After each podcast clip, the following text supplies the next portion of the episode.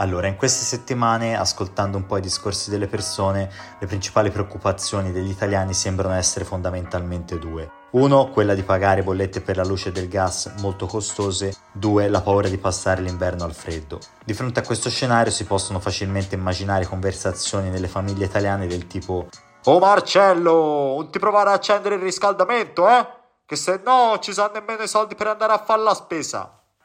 Per un certo verso, fortunatamente, nelle ultime due settimane la quotazione del gas sul mercato è iniziata a scendere e adesso sta a circa 100 euro al megawattora, un valore considerato finalmente accettabile e lontano dai picchi catastrofici che abbiamo avuto l'estate appena passata, quando il gas naturale veniva negoziato sul mercato a 300 euro al megawattora. Ora, in tutto questo ambaradan di dichiarazioni, messaggi, volontà politiche è opportuno fare chiarezza un attimo per capire come dal prezzo del gas si arriva all'importo in bolletta perché tutti sembrano avere la ricetta magica per combattere il caro bollette, ma poi in sostanza si sa poco di come si crea il prezzo che c'è da pagare per l'utenza e che peso abbia abbia avuto la speculazione in questo rialzo. Il price cap stesso, cioè il meccanismo che si vuole implementare in Europa per dire che a livello europeo non si compra il gas sopra un certo livello di prezzo, può essere visto proprio come uno strumento per togliere la componente speculativa alle contrattazioni sul gas, perché fissando un certo livello di prezzo, che ne so, 150 50 euro per megawattora, si dà un chiaro segnale ai mercati che oltre un certo livello l'Europa non compra più.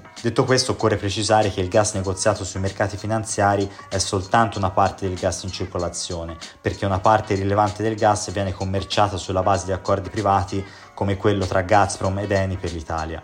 Comunque sul gas che viene comprato e venduto sui mercati finanziari il meccanismo funziona grosso modo in questa maniera.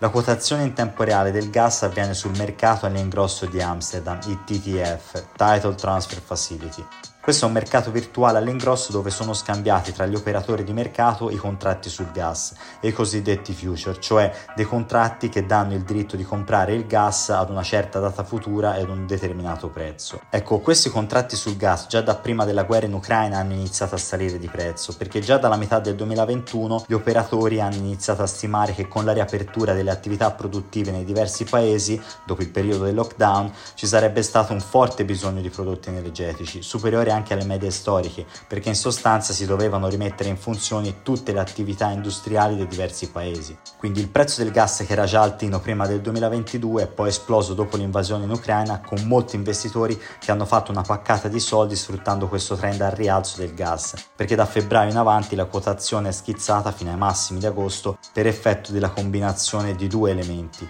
uno, per la previsione che poi si è avverata che a mano a mano che l'Europa metteva sanzioni alla Russia, la Russia per vendetta riduceva le forniture di gas all'Europa. Due, per effetto della maggiore richiesta di gas da parte degli operatori europei, per fare in modo di riempire il più possibile stoccaggi per l'inverno, a fronte tuttavia di una minore offerta di gas. Così facendo, quindi, comprando grandi quantità di gas in un periodo limitato di tempo, gli operatori energetici hanno contribuito a tirare su e di molto i prezzi del gas. Questo bisogno di più gas da parte degli operatori per assicurare assecondare le volontà di diversi stati, sommate alle speculazioni di investitori opportunistici, ha determinato il risultato che tutti noi vediamo e conosciamo.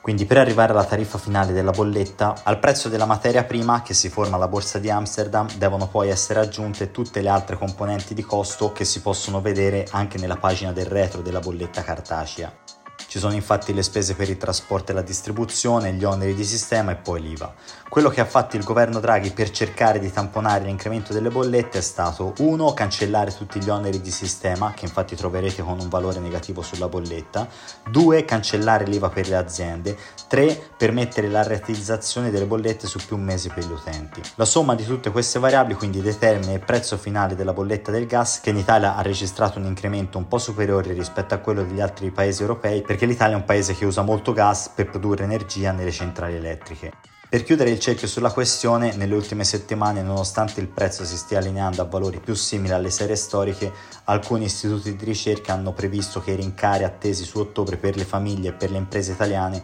potrebbe essere nell'ordine del 100% rispetto allo scorso anno, molto più di quello che era stato inizialmente stimato. Per una prima riduzione delle bollette come effetto del più recente deprezzamento del gas dovremo quindi aspettare ancora qualche mese. Ma per il momento fermiamoci qui, io vi ringrazio come sempre per l'attenzione vi invito a seguire la pagina su Spotify ed Apple Podcast cliccando sulla campanellina. Ci sentiamo presto, vi aspetto.